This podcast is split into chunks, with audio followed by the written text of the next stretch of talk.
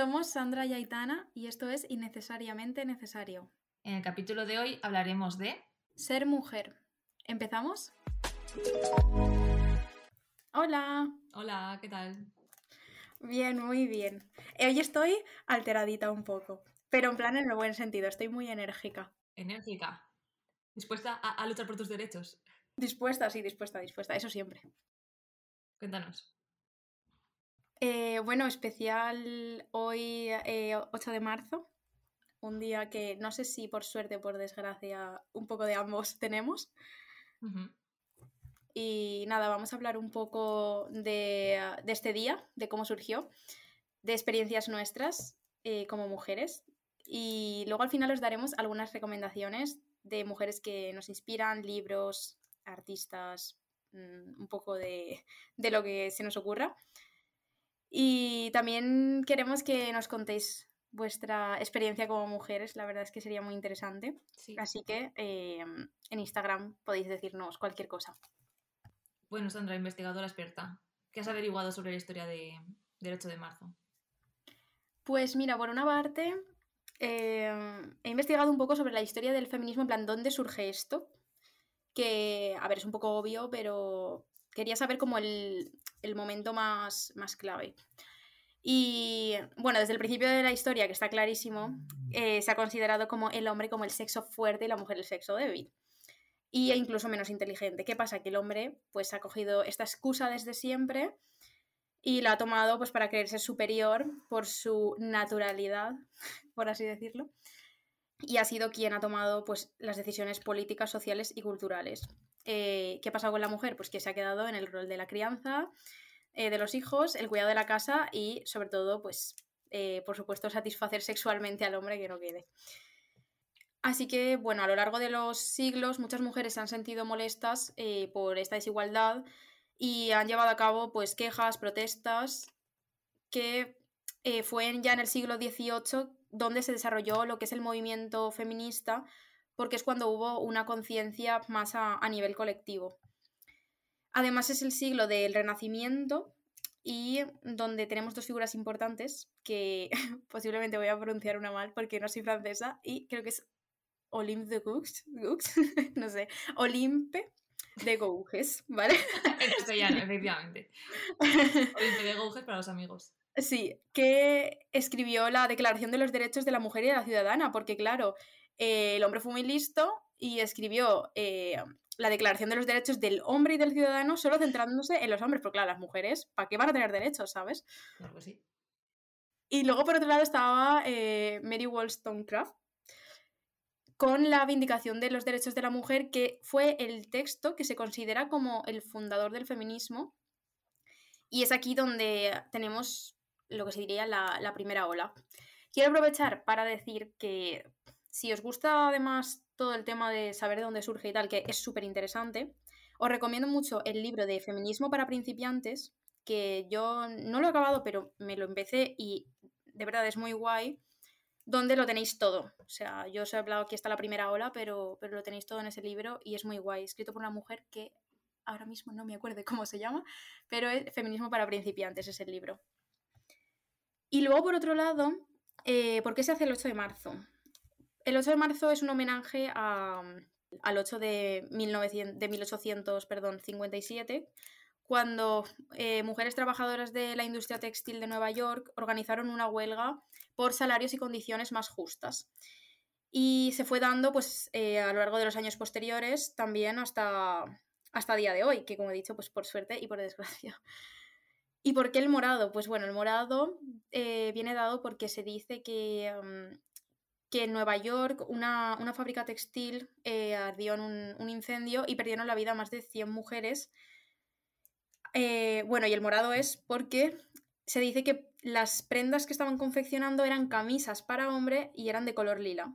Entonces, pues el morado es como, como ese simbolismo y, y esa, ese homenaje, por así decirlo.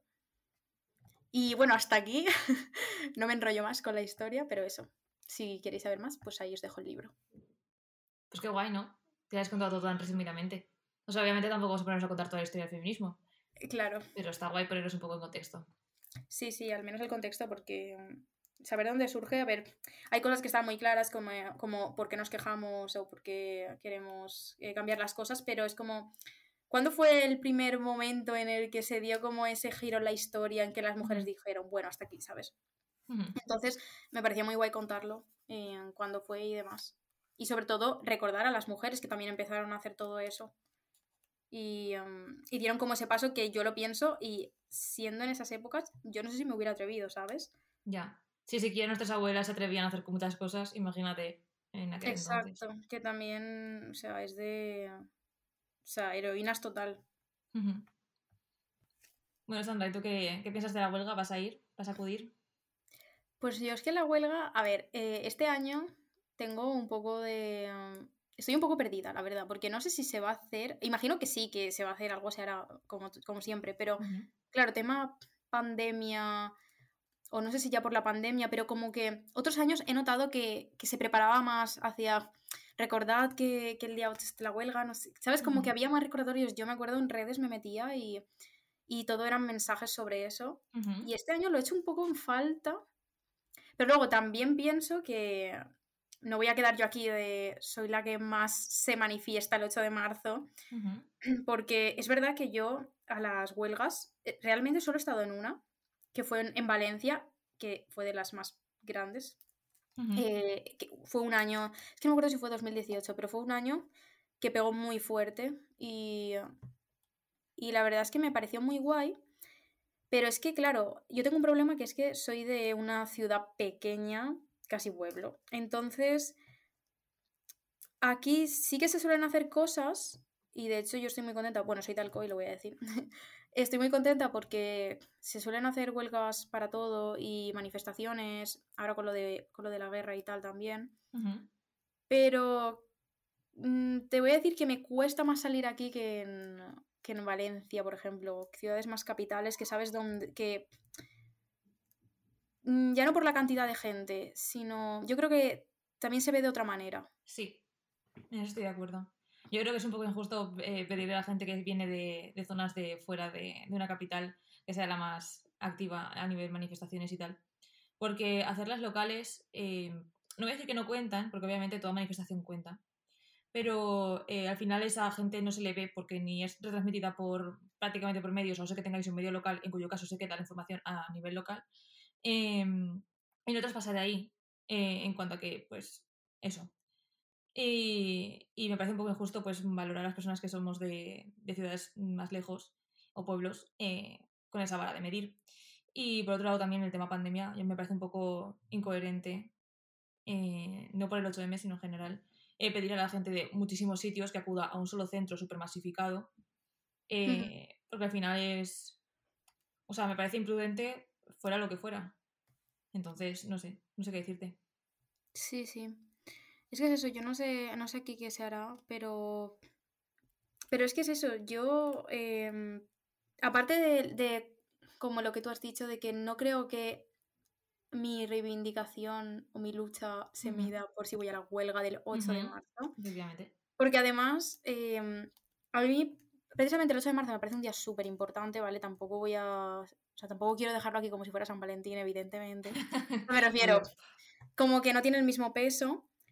Pero también pienso que pues estamos en lo típico de no solo el 8 de marzo hay que reivindicar, efectivamente. Hay que reivindicar. Entonces, me parece muy, muy, muy bien la gente que, que hace huelga y ojalá se, eso, pues se haga hasta que cambien las cosas. Ojalá no se tuviera que hacer también, en el sentido de que todo, todo estuviera bien.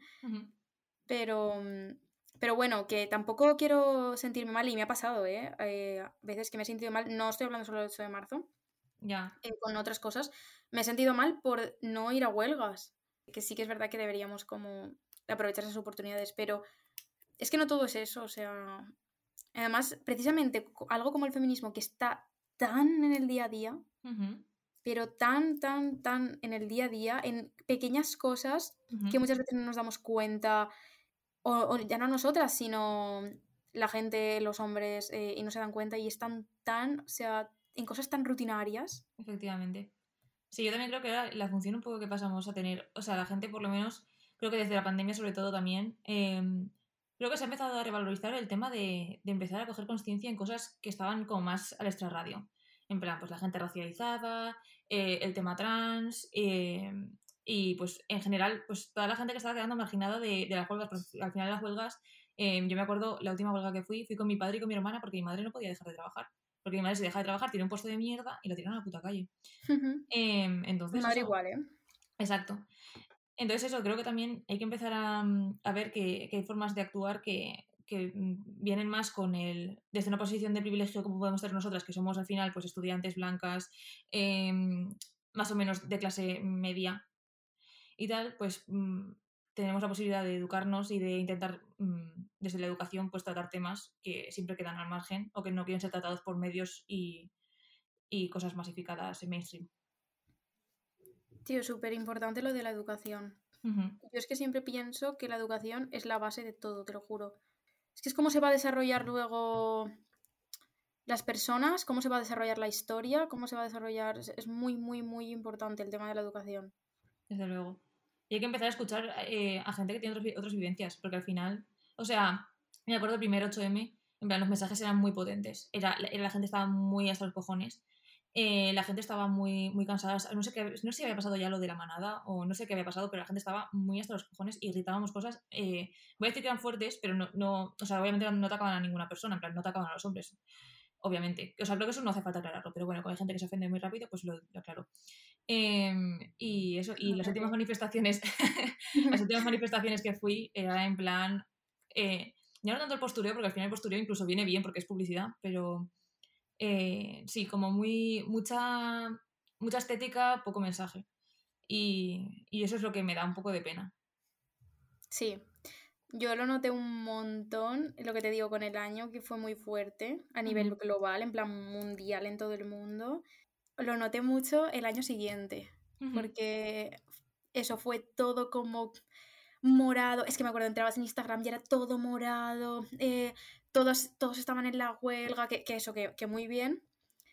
Pero es que noté que el año siguiente parecía que ya, o sea, ya habíamos, ya habíamos dado el boom, ¿no? Había, había llegado el 8M como al máximo histórico Ujú. tal. Y al año siguiente ya era como, bueno, pues ya está, ¿no? En plan, ya lo hicimos el año pasado, ya no es... Y bueno, el postureo lo he visto muchísimo. Sí. Pero además, con gente que luego dices, pero a ver, ¿A quién pretendes engañar? sí, sí, la gente que conoces un poco más eh, de tus ciudades o de donde sea y, y que no, que no, tío.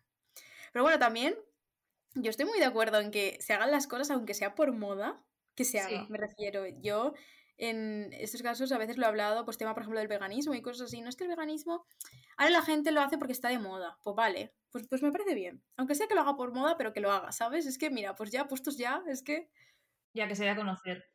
Sí, por lo menos se habla, por lo menos eh, pues la gente lo hace. Sí, siento que con el 8M también está pasando un poco como pasó con el Pride. En plan, al final, al principio era como una cosa súper de, de- de crítica, porque al final era gente literalmente sin derechos, en plan que literalmente los encarcelaban.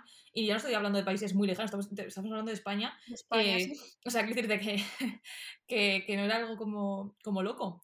Eh, que se, bueno, sigue pasando, obviamente, no estoy diciendo que se haya acabado de repente. Pero sí, como que con el Pride es como que empezó todo manifestaciones y de repente se ha hecho como una cosa casi como, como un festival. En plan, como que el mes del Pride es como, como fiesta, alcohol, y también están saliendo movimientos anti-Pride o, o critical Pride desde, la- desde los propios colectivos LGTB. Porque al final es como se está haciendo de una reivindicación otro acto de consumo, y es literalmente lo que queremos acabar con Sí. ello. Y creo que con 8M se está haciendo lo mismo, camisetas 8M, eh, Sí. Qué guay ser mujer, o sea, hay una parte que sí, que qué guay y hay que estar contentas de, de- de poder vivir y tal, pero eh, que también es una mierda porque hay muchos, hay muchos sitios, incluido España, en el que sigue pasando muchísimas barbaridades por ser mujer. Y, y eso, me parece un poco triste y creo que tenemos que empezar a pararlo ahora que nos estamos dando cuenta de lo que está pasando. Sí, eh, mira, tema huelgas, me acabo de acordar ahora que estabas diciendo. Eh, esta mañana, justamente, me ha salido un post que ponía eh, respecto a, a la huelga. Recomendaciones. Y ponía, eh, activa tu, envíale tu, no me sale, tu ubicación en tiempo real a alguien plan, durante la huelga. Eh, no vayas sola. ¿Sabes? Cosas así. Y me ha chocado muchísimo porque digo, uy, que no sé, como que, que duro, ¿no? Y claro, me he dado cuenta de que era una cuenta de Instagram de, de México. Sí. Sí, y he dicho, ostras, o sea, qué duro, ¿no? Tener que ver la, la huelga también como. Al final, pues eso, como algo que, que dices. Te corre la vida peligro. Sí, voy a ir y no sé, no sé ni qué va a pasar conmigo. De verdad que me ha asustado muchísimo. Y incluso es que nombraba hasta los cuerpos de seguridad. tener, tener, en cuenta que están los cuerpos de seguridad, ¿sabes? Es que no sé cómo le ponía exactamente la frase, pero... Y me ha chocado muchísimo porque, claro, yo no recordaba nada así. Y claro, luego he visto México y digo, ostras, tiene sentido. O sea, tiene sentido. No, no es que tenga sentido. Pero digo, claro, que no, no es de España. Pero es que, eh, claro, he pensado en también... Doy gracias por esa parte. Eh, que es que hay países que de verdad, o sea, hacer esto es como, no sé, pues eso, como enfrentarte a algo como, como lo que hablábamos del siglo, de, siglo XVIII, ¿sabes? Sí, sigue pasando, tío, a mí me, ha chocado un montón porque digo, ¿cómo puede ser, tío, reivindicarte por algo así, por tus derechos y que tengas que ir con, con, unos ojos y con una seguridad? Bueno, también que en realidad eso me hace pensar en que en España, bueno, no en España, en cualquier país del mundo, pero que a nosotros también nos pasa, eh, tema sentirse segura simplemente, por ejemplo, cuando vas por la calle, es que ya no... Hablemos del tema, hablemos del tema. Sí, sí, sí, sí. Eh, porque eso también lo he pensado. Y yo creo que es algo, a mí es de lo que más eh, como mujer he notado en mi vida, o sea, yo no puedo decir tampoco que he tenido como experiencias que digas, pues he sufrido cosas o por ser mujer, muchas no, pero he tenido pues esas cosas pequeñas que tenemos todas. Y lo que más notado y más miedo me, da es el, ir sola por la calle. Sí. O sea, que lo iba a decir en pasado, pero es que no, es presente. Sí. O sea, y lo pienso y digo, de verdad, ¿por qué? Es que no, no me entra en la cabeza en plan, ¿por qué no puedo ir tranquila por mi ciudad? Ya no por mi ciudad, por donde sea, pero encima por mi ciudad. Eh, sola. O sea, ¿por qué no puedo ir tranquila sola? Es que no lo entiendo. Ya. O sea, es como que no, no me entra, de verdad. Sí, yo también lo valoro también cuando, a veces cuando vas de viaje a un sitio nuevo, incluso aunque sea una ciudad nueva, un o sea, un pueblo nuevo, que según por donde, digo, o sea, eh, te lo planteas más porque a veces por tu pueblo, si, o sea, si eres de un pueblo pequeño, como que conoces a la gente y sabes qué gente da mal rollo, y sabes por dónde correr, sabes qué calles encontrar, sabes por dónde subir, etcétera, etcétera. Pero cuando vas a un sitio nuevo es que como que también valoro un montón y digo, o sea, por la noche digo, guau, eh, valoro el, coger taxi, valoro el, el, acordarme bien del camino, valoro el tener, eh, ¿sabes? Y dices, hostia, pues, mm, esto, o sea, es como, lo tengo súper sumido y que lo hacemos yo, lo hacemos todas mis amigas, lo hace cualquier persona mm, de género femenino y, y, es una guarrada, es una mierda. Es una mierda, es que es una mierda tal cual, ¿eh? Y es que, mira, yo precisamente quería contar esto porque eh, yo justamente vivo en la calle de la policía, ¿vale? O sea, la Policía Nacional vive, o sea, vive, ¿sabes? vive. La Policía Nacional eh, está en la esquina de, mi calle, o sea, en la misma manzana, en la esquina mm. está la Policía Nacional. Nacional. pues aún así, no me siento segura volviendo a casa, que antes lo pensaba, digo, bueno, más o menos cuando llego por mi calle, eh, sé que por ahí no pasa nada, porque está la policía y no va a pasar nada, que no. Eh, hace dos años, es que estoy hablando de dos años, Pre-pandemia, justo. ¿El año pasado? Mm. ¿O el año pasado? Es que no, no lo sé ahora. Eh, intentaron violar a una chica en la calle de abajo. O sea, me parece muy fuerte. Llegados hasta. O sea, tienes la policía a una manzana. Pero es que no me siento segura ya ni yendo a mi casa que tengo la policía al lado, tío. Es muy fuerte. Y ya no solo es eso, es el. ¿Y cómo puede estar eh, o sea, por ejemplo, la policía tan tranquila, tío, porque es gente que sigue suelta. O sea, sigue por ahí. ¿Sabéis quién ha sido?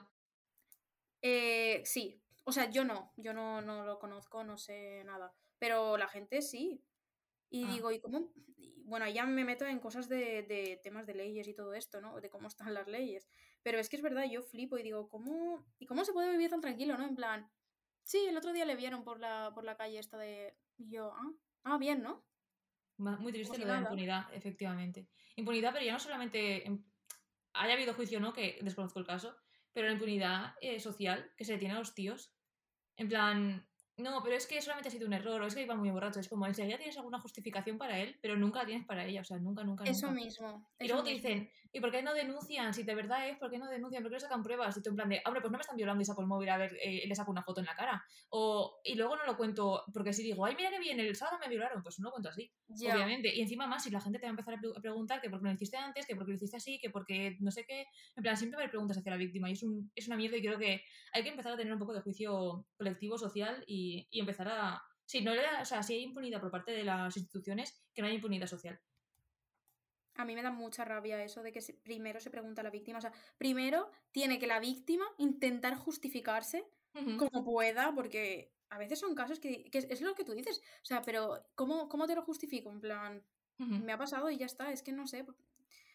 Y eso tienes que, o sea, siempre se busca primero a la víctima. Sí. Y, y luego ya, o sea, en base a lo que tenga la víctima ya vemos, ¿sabes? O Efectivamente. sea, Si la víctima se droga o consume alcohol, es culpa de la víctima porque se había drogado y se había consumido alcohol. En cambio, si el, si el agresor había consumido alcohol o drogas, en ese caso no, se justifica en plan, es que estaba muy drogado, no sabía lo que hacía. Pues menos mal, ¿sabes? justo, justo. Sí. Pues eso. Que el acoso callejero tampoco acaba donde es, o sea, en la noche. Al final el acoso callejero pasa todos los días, a todas las horas, eh, a cualquier persona. Pero a veces también parece como que, eh, vale, paréntesis, eh, ¿por qué está esta división de que si un señor le grita a alguien, o sea, algo, a alguien que no es normativamente, em, o sea, como que no cumple el canon, como si es gorda o si es fea o si es tal, como que encima es como darle las gracias de que te ha dicho algo bueno. O sea, yo lo he escuchado y he dicho, eh, ¿tú estás mal de la puta cabeza? Mm, En plan, es que ¿cómo quieres que luego la gente se queje de, de lo que le pasa? En plan, si es que cualquier cosa que, ha- que hagamos, sea para bien o para mal, lo utilizáis para ridiculizarnos todavía más. O sea, es que es humillante. Sí. Y el decir las cosas, ahora en serio, por favor, dejad de gritar. Es que sobre todo, hombres mayores, de verdad, dejad de decirnos cosas por la calle. Es que Eh, me da asco. Porque muchísimas de nosotras hemos vivido estas experiencias de que somos eh, literalmente niñas. Sí, O sea, eh, cultura de la pedofilia, o sea, está muy, muy anclada, en plan, está súper normalizado. Y todos hemos visto también el, el no hacia nosotras, sino el ver que a lo mejor vas por la calle y justamente se lo dicen a otra. Sí, eh, y dices, la chavala tiene, ¿qué tendrá? ¿12 años? ¿13 Sí. como mucho? sí. Es que lo he visto y de verdad, no, no, es que no sé. Es que encima No sé hay cómo- como... Sí. Están los señores que te gritan cosas así como sin más, en plan de, de la metía hasta en el bolso, no sé qué. Y luego están los señores que te intentan como incluso sacar tema que dices, eres un predator, o sea, eres un predator de verdad. Eh, a mí cuando con 10 años o así me, dije, me dijo un señor, o sea, un señor iba yo con una amiga. Eh, mi amiga llamaba muchísima atención porque era un- un- una muchachota. Eh, y estaba desarrollada y tal, pero en plan, aunque no fuera así, en plan, nos empezó a decir que si parecíamos que parecía que teníamos 18, no sé qué, y en plan de, luego eh, veo fotos de esa edad y digo, ni de broma, parecía que tenía 18. O sea, ni de lejos parecía que tenía 18. No, y aún así yo creo que lo taparía con el hecho de que te está diciendo algo bueno, ¿sabes? Efectivamente. Sí, yo, yo- yo me, se- yo me sentí y dije, guau, parezco mayor, no sé qué, pero que no, no pareces mayor, que eres una. mm, que estás jugando a las Barbies por las tardes, que no puede ser verdad eso. Sí, sí, sí, totalmente. Bueno, y luego ya está, eh, o sea, también hablando de- del momento educativo, que en el patio si te tocaban el culo un chico y te quejas a la persona te decía, ¿eso es que le gustas? ¿Vale? ¿Y esa qué mierda de respuesta ha sido? Dios, Es que yo no puedo con eso. Ahora mismo no, no te puedo decir si fue, si fue mi experiencia o fue la experiencia de alguna amiga y yo me la sé, en plan, eh, porque yo sí que recuerdo que alguna vez eh, me he enfadado con algún amigo, en plan, yo, como yo Ujú. muchísimo amigo y como yo mucho de colegio, eh, esta mierda que se rezaba por ahí de, de- o sea, se rezaba de todo, también se pegaban entre ellos, qué decirte. Sí. Eh, pero claro, que, es- que esos actos queden impunes cuando eres tan pequeño, dices, hostia, pues, es chocante, ¿no? Yo lo que, más que lo de tocar el culo, eh, lo de... Si te hace cosas es que le gustas en plan... eh, Te pega, como te mete pelo. contigo, Sí. esas cosas, eso sí que lo he visto. Pero es que es eso, es el eh, normalizar eso, el verlo normal, o sea, como adulto, tanto por parte de la chica como del chico, o sea, de, de siendo padre de, de la chica o del chico, es que lo veo. Vale, otra cosa, tema niños. Estoy harta, y yo pensaba que eso no existía, pero me di cuenta de que sí, del rosa y el azul. Estoy harta. O sea, cuando eres niño, ¿qué pasa? Que el verde no existe. es que... Y lo sigo viendo, tío.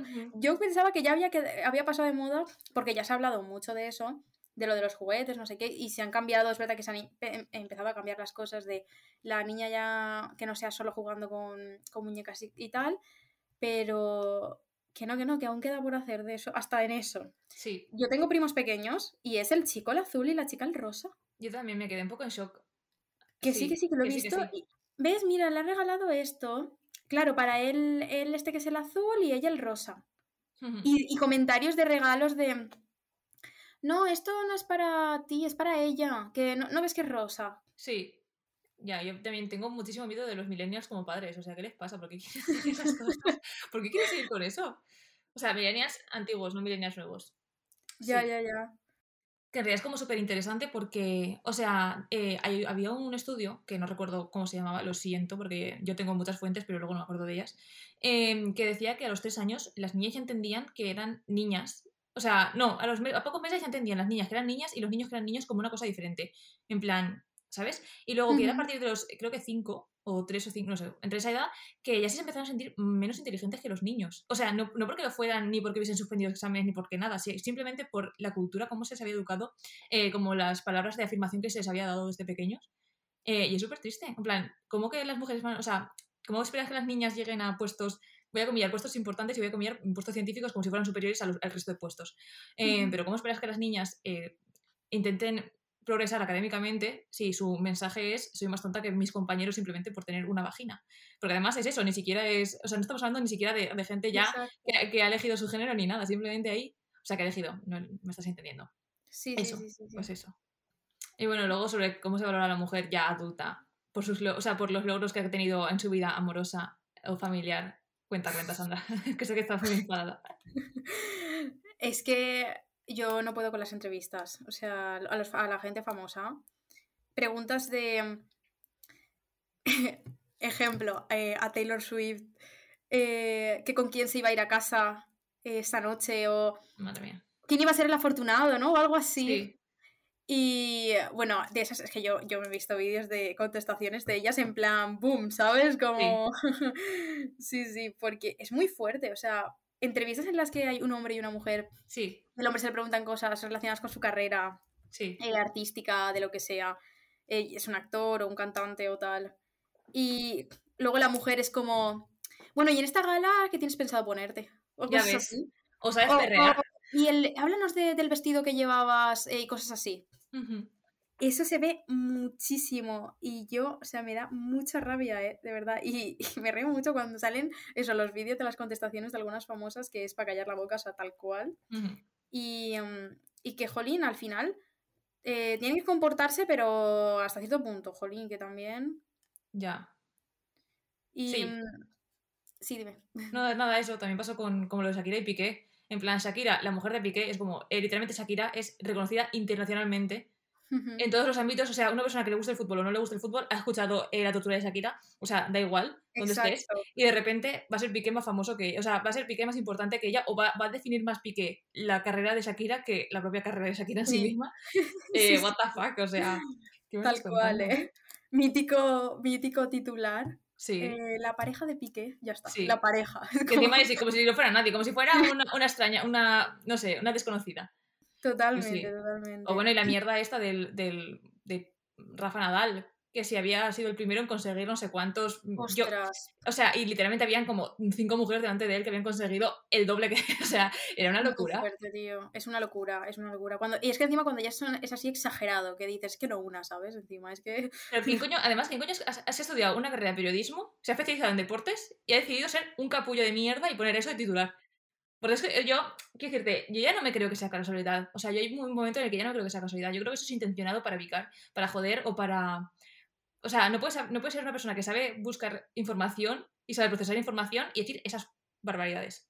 No, es que el tema de los deportes, yo no sé si, si es así, pero yo creo que inconscientemente en el tema de los deportes está la parte que hemos dicho de, es que el hombre como es el que tiene la fuerza, la habilidad, en plan, pues claro, en los deportes, pues el hombre al final parece que sea como el que más, o sea, un deportista, ¿sabes? Tú cuando piensas en un deportista piensas más en un hombre, por cómo, cómo se ha visto siempre, Siempre. la imagen del hombre deportista, tal, más que, más que la mujer. Y, y el tema de los famosos también, ya no solo en las entrevistas, sino el cómo se juzga, eh, cómo van vestidas, de si se les ve un poquito de pelo, de no sé qué, de los, en el sobaco, tiene, Sí. tiene un grano en la cara, tal, y eso.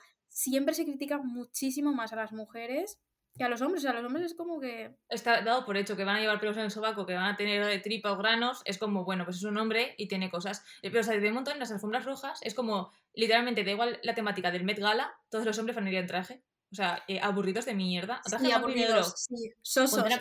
O sea, vete a tomar por el culo. La, la Met Gala de, de que era todo eh, camp y me vienes con un traje blanco y negro, vete a tomar por el culo, chaval. O sea, eh, me parece una falta de respeto y, resto de compañeras. O sea, ¿qué me ya yendo más allá, o sea, falta de respeto. Falta de respeto. O sea, y yo entiendo que hay una cosa que es como súper superficial al, al final de las, de las alfombras rojas, que es como criticar cómo van vestidos y tal, es súper superficial en general, pero me parece súper injusto que sea eh, la mujer la que se como que da la cara por ponerse al final también la moda como, como arte, porque muchas veces hay, hay famosas que utilizan la moda como arte y tal. Y los hombres es que no se esfuerzan ni un huevo. Y encima, el, al que se, se esfuerza un poco es o porque es el, el maricón conocido, eh, que encima es súper criticado, eh, no hay que ser tan gay, o el hetero eh, que de repente es el, el más guay, Bad Bunny se pinta de negro. Pues chico, Sí, yo también con Sí. tres años, es lo de decir, mm, apláudeme a mí. sí, sí, sí. Pues eso. Bueno, y aparte del tema solamente físico, el tema mental, cualquier mujer que se pone a llorar en público, famosa estamos hablando, se pone a llorar en público o es que está matando una- un numerito, es una escena, eh, no se sabe controlar, es una histérica, no sé qué. Palabra histérica, que por cierto hay que hablar de ella luego si quieres. Eh, y luego en cambio con los hombres es, está mostrando su vulnerabilidad, mira Kanye West lo mal que lo está pasando porque está súper triste, es como... O sea, la vara de medir, os la pasáis por el forro los cojones. O sea, de repente cambia de medidas ahora. O sea, no entiendo. Eh, me toca los huevos, me toca los huevos muchísimo. Total, total. Mm, tema histérica, ¿qué querías decir? Sí. O sea que básicamente la histeria eh, es una enfermedad que a, día de hoy no sé si, si se, no sé si se cataloga, no sé si se sigue diagnosticando, lo que sea. Pero sus inicios eh, pasaba con las mujeres que tenían cambios de, de humor y tal, o sea, que tenían sentimientos básicamente. Y se les ha, o sea, como que el diagnóstico era por según sus relaciones sexuales o incluso se intentaba curar mediante la penetración y tal. Y, o sea, que por cierto, la penetración hecha por los doctores, ¿eh? En muchas ocasiones. Eh, que eso es otro tema, madre mía, es que hay que hablar. What? Pues no sabía nada de eso, ¿eh? Sí, y por eso es- eres una histérica. Eh, sí, sí, o sea, viene de, de eso. Es que yo, por ejemplo, yo no sabía nada de esto, ¿vale? Pero eh, acabo de darme cuenta de que yo histérica solo lo he escuchado en mujer. Claro, Nunca he escuchado "Y- está histérico o es histérico. Me suena hasta raro, ¿sabes? sí. Solo he escuchado en, en hacia mujeres. O sea, tam- también te digo, no sé si ahora mismo se seguirá eh, empleando de la misma forma. Eh, si o sea, no sé hasta qué punto es un término eh, psicológico catalogado. O si, o si se quedó en el pasado o si ha re- se, se ha reformado el, el término. Obviamente las prácticas seguramente se han reformado porque Claro, claro. O sea, eh, pero ahora se dice eh, como tipo está, está muy histérica, en plan, como el estado de ánimo, ¿no? Pero que, que es eso, se sigue diciendo y se, se dice para las mujeres, porque no, es algo que no me había dado cuenta, pero... pues eso. Bueno, bueno, y lo que has dicho de la penetración, eh, me he acordado de yo ir por primera vez al ginecólogo y que sea un hombre. Eh, ¿Por qué son todos hombres? Es una pregunta que me hago Porque son todos hombres. Es verdad, porque mis amigas igual. O sea, luego me conozco casos muy contados de, de ginecólogas, en plan, contadísimas, ¿eh? Que además están especializadas en el parto, ¿eh? Ni siquiera están especializadas en. O sea, en, en temas mm, más.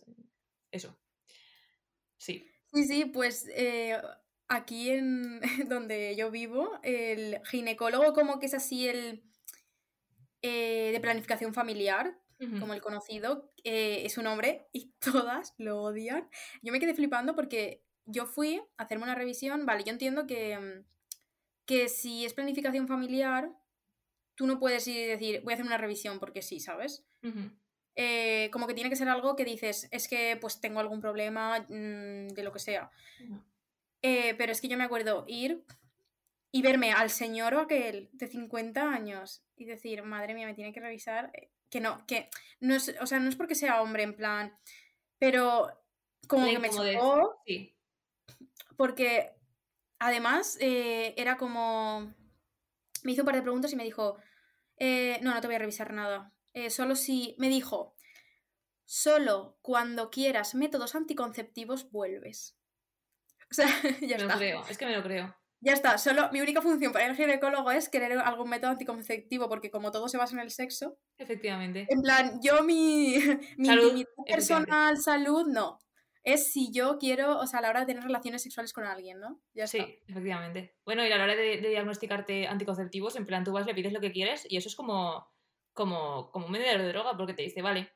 O sea, si tienes alguna cosa más especial, en plan que tus últimos análisis han salido algo raro o que tienes una enfermedad tipo, yo que sé, cualquier otra cosa, aunque sea normal, en plan diabetes, lo que sea, igual te hacen pruebas, pero si no, en plan, yo me acuerdo que llegué y le dije, mm, quiero este método, método anticonceptivo, y me dijo, vale, y me sacó el papel, me lo firmó y me dijo, venga, a tu casa. Ostras. Yo es que no he tomado ningún método anticonceptivo. eh, pero sí, sí, eso sí. O sea, eso sí que lo sabía por amigas y tal. Efectivamente.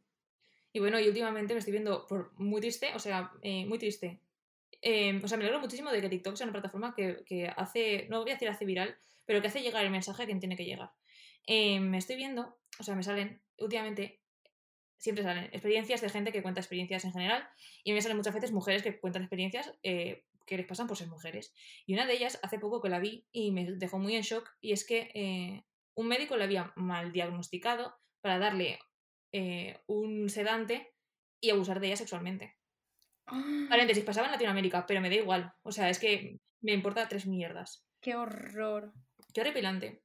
Y dices, es que ni siquiera sentirte segura cuando estás en un, en un sitio que se cuenta, o sea, es para tu salud, que tu Sí. salud es tu vida, ¿sabes? Pues eso, es Tal como... cual. Es que ni con tu médico. Que encima es- eh, médicos de la pública, en plan, esa gente está ahí con, con un sueldo público, con... Quiero decirte, Sí, sí, sí. no sé. O sea, aunque no estuvieran, ¿eh? Yo de esas sí que he escuchado un par de ir al fisio y que se pase de la raya. Sí. Y que dices, ¿cómo puede ser, tío? O sea, mm, ya no, o sea, ya simplemente por ti mismo, se supone que es el trabajo que te gusta, o sea, ni, ni- ni do- dos dedos de frente para, para lo que te, hacer lo que te gusta y se supone que tienes que tener un poco de... Es que no un poco, sino, tío, no es normal, es tener coherencia, es tener sentido común, no sé, es que no me entra, no me entra. Encima es que como que tienen como un puesto de poder, porque al final ellos son como los profesionales en el tema. Entonces, ¿tú cómo vas a saber si te ha mal diagnosticado? ¿Cómo vas a saber si eso es una cosa que no tiene que hacer o tiene que hacer? Si entra dentro del procedimiento normal o si no. O sea, tienes que estar todo el rato teniendo doble comprobación médica para estar tranquila de que lo que te están haciendo o no. Y luego ya ni me voy a meter porque ni he sido madre ni he parido. Eh, pero la violencia obstétrica, o sea, se está hablando últimamente y me alegro, o sea, porque se ve que a la gente le han hecho unas barbaridades de rajar, o sea, mm, cosas muy feas. O sea, que yo, yo, sí que se lo sabía, pero en plan que se utilizan métodos que están como súper anticuados simplemente por, por tradición. Lo de parir sentadas, que es súper antinatural, que eso se empezó a hacer supuestamente porque creo que el rey de Francia quería ver a su mujer parir, que ya también te digo, se podría haber quedado en su puta casa, el señor ese de mierda, y ahora todas las mujeres, mm, por lo menos en, en Occidente, creo se parecen tumbada en la camilla del hospital. Sí. Em, o sea, como que tampoco se intenta innovar porque como es una cosa secundaria, en plan, si fuera salud de un hombre, pues igual nos tendríamos un poco más en cuenta, pero como es una Tal vagina, cual. pues a por el culo. Tal cual, totalmente. Pues eso. Pero sí, sí, sí. Y bueno, ya, cositas, de- cositas de ser mujer. efectivamente, y ya ni, ni meternos en el tema trans y, y ser, o sea, en el tema trans y, y los médicos, porque ya hay, eh, o sea, ser mujer trans debe ser un infierno. Sí. Hay muchísimas dificultades todavía Sí. en todos los sentidos y en cosas muy básicas, ¿eh? Sí. Y bueno, pues nada, yo creo que hemos hablado un poco de todo. Vamos a concluir, voy a concluir un poco con unas aclaraciones eh, finales del podcast. Y es que, uno, desde este podcast eh, no apoyamos a, eh, el movimiento TERF. Eh, pensamos que desde el feminismo también se tiene que luchar por la igualdad de, o sea, de las personas trans y, y- y tal. Desde luego, obviamente, em, por la pluralidad de, de visiones, em, hay que empezar a, o sea, desde aquí apoyamos un feminismo eh, interseccional que tenga en cuenta también cuestiones de raza, em, económicas, eh, etcétera, etcétera. Y os animamos a que, a que abráis la mente y a que exploréis nuevas formas de, de entender el feminismo y que os deis cuenta de por vosotros mismos de cómo, cómo actúan todas las opresiones hacia un mismo camino que es jodernos a, a los que pueden para que disfruten los que los que efe- los hombres blancos ciseteros en resumen. Y nada eso. Y ahora ya si queréis pasamos a unas recomendaciones culturales Qué bien habla esta mujer. uy increíble Futura, futura abogada y más si, si son con derechos, eh, con, con luchas así. Futura Bueno. abogada. más abogadas así, por favor. Eh, vale, pues vamos con las recomendaciones. Libros. Yo quiero recomendar, o sea, es una lectura súper básica, súper de siempre y tal, pero una habitación propia de, de Virginia Woolf me parece súper interesante. Eh, sobre todo el momento en el que analiza a la mujer eh, como que tiene solamente dos posiciones en la vida de un hombre, que es el de ser madre, o sea, hacerle psicóloga, cuidar, tal, y la que no se dedica a eso es una puta. Es la que sirve para el consuelo sexual, eh, a diversión y poco más. Y eso, creo que está súper interesante y creo que es como una lectura súper obligatoria.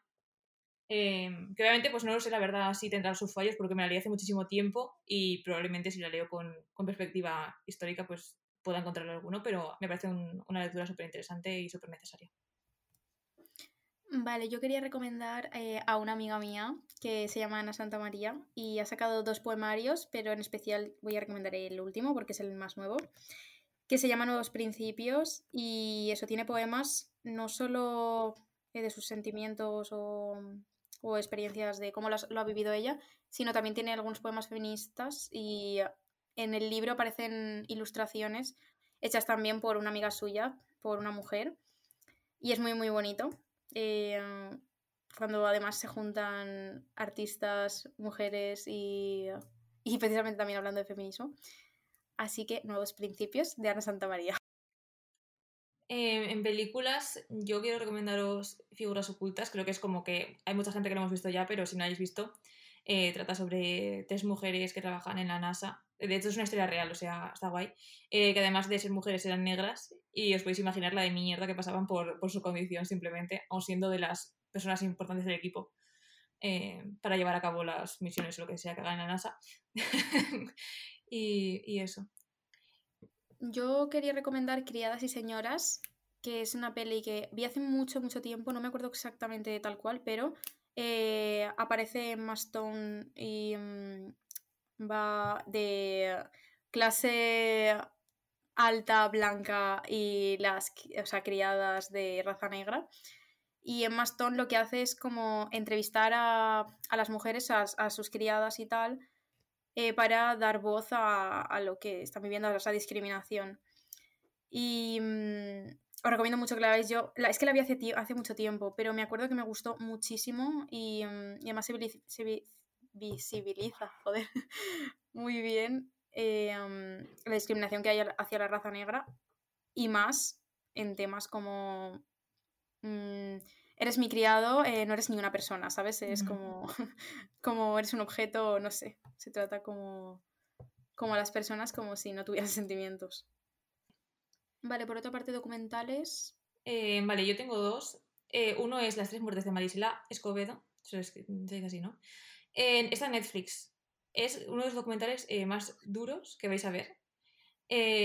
Super, es una injusticia tras otra y por el simple hecho de ser mujer y, creo que es eh, interesante verlo para ver eh, cómo te puede joder la vida 50.000 veces mm, y cómo es cómo, cómo, quedan impunes quienes cometen cosas graves y, cómo pagas por quejarte y por ser por dar voz a ciertas cosas. Y luego, por otro lado, el de las niñas del Alcácer. Sé que, es un, sé que es un documental que no va sobre el género en sí mismo, pero creo que fue un tema que en España, por lo menos, eh, tuvo muchísimo bombo creo que se, viralizó mucho, fue un caso estrella de, la telebasura, de mierda, de, tal. Y, como que hubieron un millón de teorías eh, súper locas y creo que si lo volvéis a ver ahora fuera de las teorías, creo que te puedes empezar a dar cuenta de que al final el caso de las niñas del Cácer fue como muchísimos otros casos de violación en grupo. Eh, y creo que, que, eso, que fuera de las teorías estas maravillosas de... que tampoco me sorprendería nada si fueran reales, creo que empiezas a ver las cosas con una perspectiva de género y súper interesante. Sí, yo creo que el de las chicas de Alcácer es un buen documental. Y em, ahora que me he acordado, el de Marta del Castillo, que es lo mismo. Ese otro. También brutal. O sea, también es un documental para ver. Bueno, y en cuanto a personas, yo he de decir que tengo muchísimas mujeres que me inspiran en esta vida. Eh, por suerte. Por suerte, sí. Mujeres de mi alrededor, eh, como mi madre, mm, amigas mías, eh, mm, chicas, artistas de mi mismo círculo. pero bueno, voy a hacer como una mención especial a alguien así que creo que es un ejemplo a seguir más a nivel mm, general en la sociedad, eh, que es Carlota Bruna. Es una chica que es activista medioambiental, pero también por los derechos humanos. Y es brutal, esa chica es, o sea, tiene un corazón enorme, em, se preocupa muchísimo por todo el tema del medio ambiente, del planeta, eh, el veganismo y, también se vuelca muchísimo en, en, causas pues ya más allá de que tienen que ver con los derechos humanos también. De verdad, es que os animo mucho a seguirla porque lo transmite todo con una con un amor y con una paz que es que para mí es total un ejemplo, porque a mí no me gusta nada cuando se dan, se dan muchos mensajes en forma de odio, porque creo que para conseguir llegar a la gente inculcarle cosas, eh, se tiene que hacer desde, desde el respeto y desde el darle como un ejemplo desde, desde el lado positivo y de forma inspiracional. Y creo que es la chica, o sea, creo que es eh, como la persona eh, que mejor lo hace, de verdad. Os invito mucho a, seguirla y a, y a, ver lo que hace.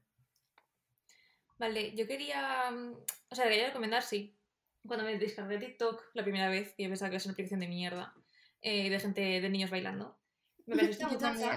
Sí, me pareció esta muchacha, yo creo que nos ha parecido a todos en el, en el For You page este alguna vez, que es Ángeles Fernández, en TikTok, arroba Angele barra baja Angele con H, no sé pronunciar. Eh, una muchacha, seguro habéis visto en algún momento, porque es que la han sacado en mil recopilatorios, eh, que habla de historia, pero además con una visión súper de, de género y de. como que habla bien de. cuenta la historia desde un punto de vista no tan mm, normativo de los hombres. Y está muy interesante. Eh, aprendes un montón, lo hace todo súper ameno y, y súper divertido. Bueno, pues hasta aquí nuestro episodio y nuestras recomendaciones. Eh, os recuerdo que podéis contarnos vuestras experiencias como mujer a través de Instagram, puede ser también de forma anónima si queréis. Vamos a dejaros una cajita en las historias. Eh, que paséis un, buen día. Exacto. Eh, que tengáis una buena vida. que celebréis, que reivindiquéis también vuestros derechos este día y todos. Y que nos pasen cosas malas. Eso y que nos queda mucho por hacer, pero que bueno. ánimo, ánimo, ánimo. Ánimo. nos vemos la semana que viene, o esta semana, posiblemente el jueves, no. Nos vemos cuando nos veamos y ya veremos. sí. Eh, hasta pronto. Adiós.